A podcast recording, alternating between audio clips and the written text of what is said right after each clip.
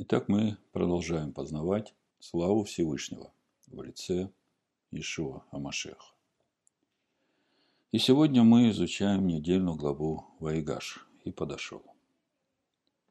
И поскольку Всевышний дал нам Тору, суть учения о свете, для научения, то наш главный вопрос всякий раз, когда мы приступаем к изучению очередной недельной главы, а чему Всевышний хочет сегодня нас научить через нашу недельную главу.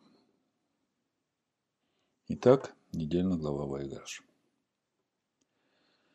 Много ценных откровений мы уже получили через недельную главу Вайгаш. Это и о том, как наши поступки свидетельствуют о нашем раскаянии. Ибо написано, что тот, кто кается, а потом продолжает делать то же самое, он как не раскаявшийся – ибо это то же самое, что принимать мику для очищения, держа в руке змею или скорпиона. Сколько бы раз он не окунался в мике, все равно останется нечистым. Еще одно откровение, которое мы получили через недельную главу Вайгаш, это о том, что значит любить ближнего своего, как самого себя. Это значит э, быть готовым отдать себя в рабство за ближнего своего. И еще одно откровение, которое говорит нам о том, как относиться к поручительству. Ягуда поручился за Беньямина отцу своему Якову. А в шестой главе притч Соломона написано, что если ты поручился за ближнего своего, то ты опутал себя словами уст твоих. Поэтому иди и умоляй ближнего твоего, чтобы освободиться тебе от уз твоих. Но наша недельная глава говорит нам совсем о другом, о том, что, поручившись перед отцом за Бениамина, Игуда готов идти до конца, чтобы исполнить свое поручительство и готов стать рабом за своего ближнего. И еще мы получили откровение из нашей недельной главы о том, что нам нужно делать, чтобы не стать рабами в Египте. Мы видим, что Иосиф, будучи наместником фараона, сделал всех египтян рабами. А сыны Израиля до тех пор, пока жили в земле Гошен, оставались свободными. И даже спустя 200 лет египетского рабства мы видим, что колено Леви по-прежнему оставалось свободным, потому что они продолжали жить в земле Гашен и быть служителями Всевышнего. Также мы говорили о том, что Иосиф делает все возможное для того, чтобы не опозорить братьев и сохранить их авторитет перед египтянами – и именно поэтому он требует, чтобы удалились все египтяне именно в тот момент, когда он собирается раскрыться своим братьям. Из этого мы видим, насколько важно хранить авторитет своих ближних, своей семьи, родных, братьев и сестер в том числе, по вере, перед глазами внешних. Сегодня мы рассмотрим еще одну очень важную тему, которая касается взаимоотношений между братьями. В «Премудростях Соломона» в первой главе, вчера мы читали как раз это, в 12 стихе написано «Не ускоряйте смерти заблуждениями вашей жизни и не привлекайте к себе погибели делами рук ваших». Другими словами, в нашей жизни могут быть заблуждения, и мы можем делать неправильные дела, и этим самым ускоряем приближение смерти к себе. Так вот, Сегодня мы будем говорить о мести, о злобе, о непрощении. Вот когда вчера мы за шабатным ужином вместе с детьми говорили о нашей недельной главе, и каждый делился тем, что, по его разумению, является для него самым важным в нашей главе, то мы все отметили такой важный момент в поведении Иосифа, как то, что у Иосифа не было совершенно никакой обиды и злобы на братьев – даже в мыслях у него этого не было, чтобы как-то отомстить братьям за то, что они сделали ему. И мы знаем, в Торе написано, Ваикра, Левит, 19 глава, 18 стих, «Не мсти и не имей злобы на сынов народа твоего, но люби ближнего твоего, как самого себя, я привечный». Проповедь я так и назвал. «Не мсти и не имей злобы на сынов народа твоего». Давайте прочитаем этот фрагмент из нашей недельной главы, когда Иосиф открывается своим братьям, чтобы увидеть, как Тора нам говорит о поведении Иосифа и братьев. В этот, я бы сказал, самый трогательный момент в истории взаимоотношений Иосифа со своими братьями. Берешит, 45 глава, с первого стиха буду читать. Иосиф не мог более удерживаться при всех стоявших около него и закричал – удалите от меня всех. И не оставалось при Иосифе никого, когда он открылся братьям своим. И громко зарыдал он, и услышали египтяне, и услышал дом фараонов. И сказал Иосиф братьям своим, «Я, Иосиф, жив ли еще отец мой?»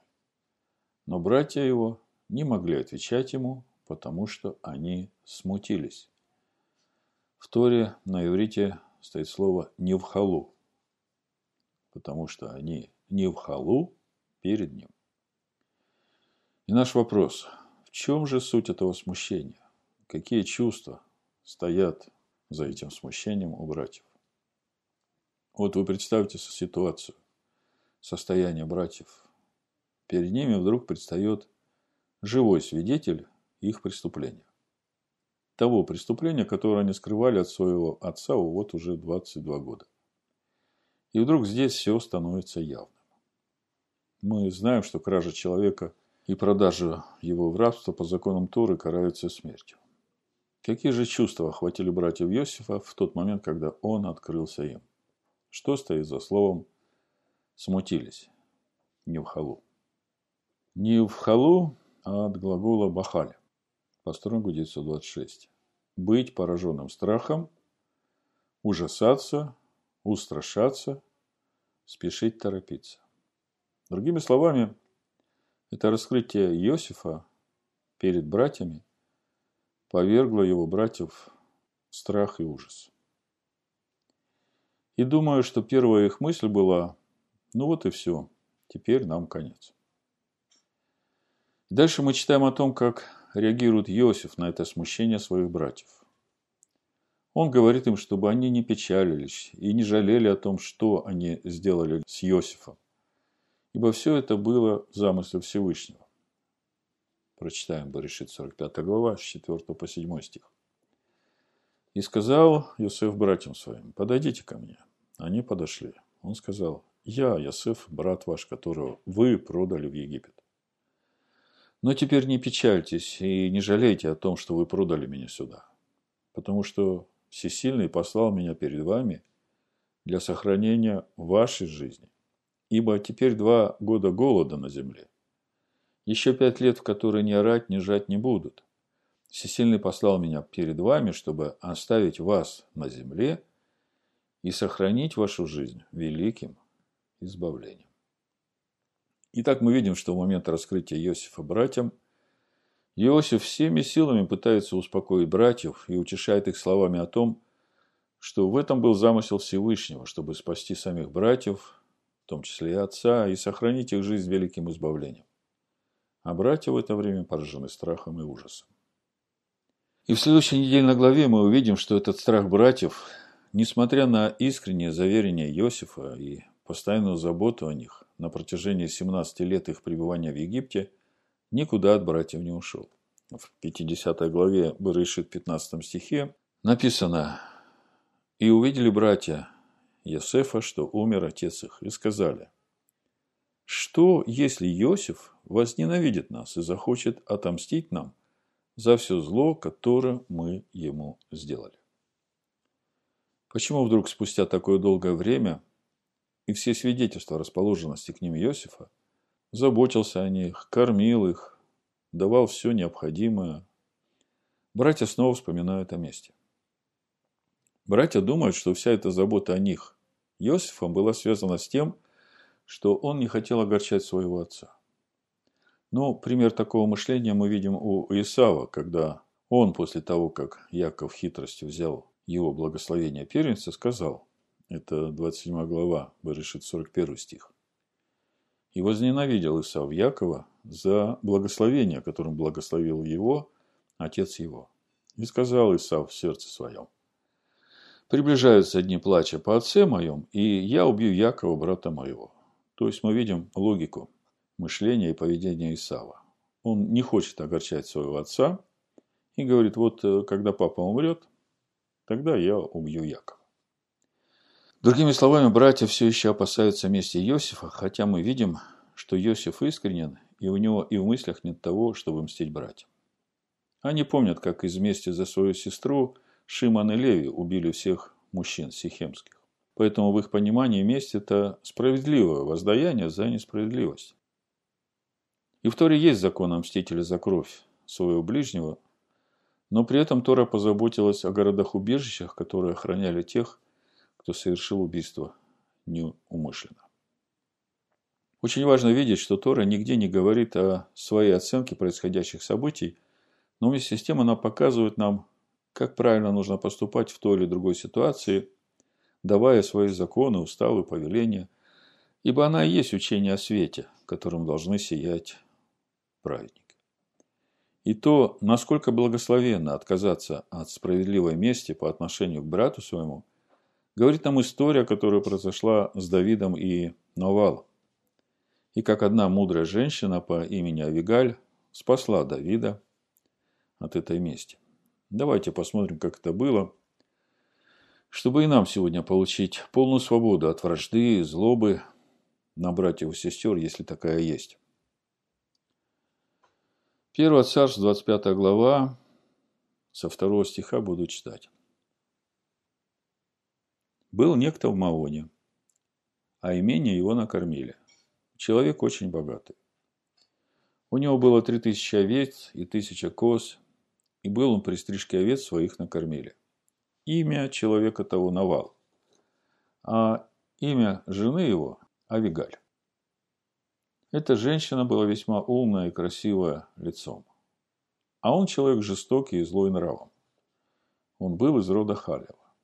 Услышал Давид в пустыне, что Навал стрижет овец своих. И послал Давид десять отроков и сказал Давид отрокам, «Зайдите на кормил и пойдите к Навалу. И приветствуйте его от моего имени, и скажите так, мир тебе, мир дому твоему, мир всему твоему. Шалом тебе, шалом дому твоему, шалом всему твоему. Ныне я услышал, что у тебя стригут овец. Ну, в народе Всевышнего стрижка овец – это всегда праздник. Вот пастухи твои были с нами, и мы не обижали их, и ничего у них не пропало во все время их пребывания на кормиле. Спроси слуг твоих, и они скажут тебе. Итак, да найдут отроки благоволения в глазах твоих, ибо в добрый день пришли мы. Дай же рабам твоим и сыну твоему Давиду, что найдет рука твоя. И пошли люди Давидовы и сказали Навалу от имени Давида все эти слова и умолкли. А Навал отвечал слугам Давидовым и сказал, «Кто такой Давид и кто такой сын Исеев? Ныне стало много рабов, бегающих от господ своих. Неужели мне взять хлебы мои и воду мою, и мясо, приготовленное мною для стригущих овец у меня, и отдать людям, о которых не знаю, откуда они?» И пошли назад люди Давида своим путем и возвратились. И пришли и пересказали ему все слова сии. Тогда Давид сказал людям своим, «Опояжьтесь каждый мечом своим». Все опоясались мечами своими, опоясался и сам Давид своим мечом. И пошли за Давидом около 400 человек, а 200 остались при обозе. Другими словами, Навала, имя которого означает «безумный», за оскорбление Давида и людей, находящихся с ним, ждет неминуемая гибель. И дальше мы читаем 14 стих 25 глава, первая книга царства. Авигаль же, жену Навала, известил один из слуг, сказав, «Вот Давид присылал из пустыни послов приветствовать нашего господина, но он обошелся с ними грубо. А эти люди очень добры к нам, не обижали нас. И ничего не пропало у нас во все время, когда мы ходили с ними, быв в поле. Они были для нас оградою и днем, и ночью, во все время, когда мы пасли стада вблизи них. Итак, подумай, посмотри, что делать, ибо неминуемо угрожает беда господину нашему и всему дому его. А он человек злой, нельзя говорить с ним. Тогда Авигея поспешно взяла 200 хлебов, два меха с вином, пять овец приготовленных, пять мер сушеных зерен, сто связок изюму, 200 связок смоквы. Навьючила она слово и сказала слугам своим, «Ступайте впереди меня, вот я пойду за вами». А мужу своему Навалу ничего не сказала. Когда же она, сидя на осле, спускалась по извилинам горы, вот навстречу идет ей Давид и люди его. И она встретилась с ними. И Давид сказал, «Да, напрасно я охранял пустыне все имущество этого человека, и ничего не пропало из принадлежащего ему. А он платит мне злом за добро. Пусть то и то сделает всесильный с врагами Давида, и еще больше сделает, если до рассвета утреннего из всего, что принадлежит Навалу, я оставлю мочащегося к стене. Вот приговор самому Навалу и всему, что у него, за то, что он заплатил злом за добро Давиду. Когда Авигея увидела Давида, то поспешила сойти со сла и пала перед Давидом на лицо свое, поклонилась до земли и пала к ногам его и сказала, «На мне грех, господин мой. Позволь рабе твоей говорить в уши твои и послушай слово рабы твоей. Пусть господин мой не обращает внимания на этого злого человека, на Навала. Ибо каково имя его, таков и он. Навал – имя его и безумие его с ним. А я, раба твоя, не видела слуг господина моего, которых ты присылал. И ныне, господин мой, жив привечный и жива душа твоя. Привечный не попустит тебе идти на пролитие крови и удержит руку твою от мщения. Мы сегодня говорим о мщении.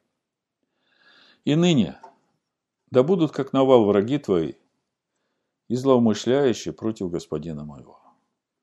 Вот эти дары, которые принесла раба твоя господину моему, чтобы отдать их отрокам, служащим господину моему. Прости вину рабы твоей. Привечный непременно устроит господину моему дом твердый, ибо войны привечного ведет господин мой, и зло не найдется в тебе во всю жизнь твою. Если восстанет человек преследовать тебя, искать души твоей, то душа господина моего будет завязана возле жизни у привечного всесильного твоего а души врагов твоих бросит он, как бы прощаю. И когда сделает привечный господину моему все, что говорил о тебе доброго, и поставит тебя вождем над Израилем, то не будет это сердцу господина моего огорчением и беспокойством, что не пролил напрасно крови и сберег себя от мщения. Мы видим, насколько неугодно Всевышнему мщение, которое делают люди. И привечный облаготетельствует господина моего, и вспомнишь рабу твою. И сказал Давид Авигаль, благословен Адонай Всесильный Израилев, который послал тебя ныне навстречу мне, и благословен разум твой, и благословенна ты за то, что ты теперь не допустила меня идти на пролитие крови и отомстить за себя. Но жив привечный всесильный Израилев, удержавший меня от нанесения зла тебе, если бы ты не поспешила и не пришла навстречу мне, то до рассвета утреннего я не оставил бы навалу мочащегося к стене. И принял Давид из рук ее то, что она принесла ему, и сказал ей, «Иди с миром в дом твой, вот я послушался голоса твоего и почтил лицо твое». Итак, мы видим, что сам Всевышний спасает своего помазанника от того, чтобы ему не осквернить свой меч местью. Посылает ему навстречу мудрую, смиренную женщину, и Давид благословляет Всевышнего и говорит, «Благословен ты, Адонай Всесильный Израилев, который послал тебя ныне навстречу мне. Благословен разум твой, благословенна ты за то, что ты теперь не допустила меня идти на пролитие крови и отомстить за себя». Чем же закончилась эта история? Дальше, 1 царство, 25 глава, 36 стих написано. Пришла Авигея к Навалу, и вот у него пир в доме, как пир царский. И сердце Навала было весело, он же был очень пьян. И не сказала ему ни слова, ни большого, ни малого, до утра. Утром же, когда Навал отрезвился, жена его рассказала ему об этом. И замерло в нем сердце его, и стал он как камень. Дней через десять поразил привечный Навала, и он умер. И услышал Давид, что Навал умер, и сказал, «Благословен Привечный, воздавший за посрамление, нанесенное мне навалом, и сохранивший раба своего от зла. Привечный обратил злобу Навала на его же голову. И послал Давид сказать Авигее, что он берет ее себе в жену. И пришли слуги Давидовы к Авигее накормил, и сказали ей так, «Давид послал нас к тебе, чтобы взять тебя ему в жену». Она встала и поклонилась лицом до земли и сказала, «Вот, раба твоя готова быть служанкою, чтобы омывать ноги слуг господина моего». И собралась Авигея поспешно, и села на осла, и пять служанок сопровождали ее, и пошла она за послами Давида, и сделалась его женой. Мы видим, как Всевышний благословил Давида и Авигаль. Одного за его послушание, а другую за ее смирение и мудрость. И при этом мы видим, что сам Всевышний судил Навала, потому что и Тора, и Брит Хадаша многократно нам говорят, что отмщение – это дело Всевышнего. В книге Дворим, 32 глава, с 35 по 36 стих написано «У меня отмщение и воздаяние, когда поколеблется нога их. Ибо близок день погибели их, скоро наступит уготованное для них. Но привечный будет судить народ свой, и над рабами своими умилосердится, когда он увидит, что рука их ослабела, и не стало ни заключенных, ни оставшихся вне. И автор послания евреев, ссылаясь на это местописание, говорит, послание евреям, 10 глава, 28-31 стих. «Если отвергшийся законом Аше при двух или трех свидетелях без милосердия наказывается смертью, то сколь тягчайшим, думаете, наказание повинен будет тот, кто попирает Сына Всевышнего и не почитает за святыню кровь завета, который освящен, и Духа благодати оскорбляет. Мы знаем того, кто сказал, у меня отмщение, я воздам, говорит Привечный. И еще, Привечный будет судить народ свой. Страшно впасть в руки всесильного живого. Другими словами, отмщение – это дело Всевышнего. И именно поэтому есть такие слова в вечерней молитве Шма перед сном, которую каждый верующий еврей читает перед тем, как лечь ему спать. В ней есть такие слова. «Властелин мира, вот я прощаю всех, кто обидел меня или досаждал мне, или согрешил передо мной, нанеся ущерб телу моему, либо имуществу моему, либо доброму имени моему, либо всему, что есть у меня по принуждению или по своей воле, вольно или невольно, словом или делом. Прощаю всех людей, и да не будет никто наказан из-за меня. Да будет воля Твоя, Адонай Всесильный мой и Всесильный Отцов моих, чтобы я больше не грешил и не повторял своих грехов, и не гневил Тебя заново, и не делал дурного в глазах Твоих.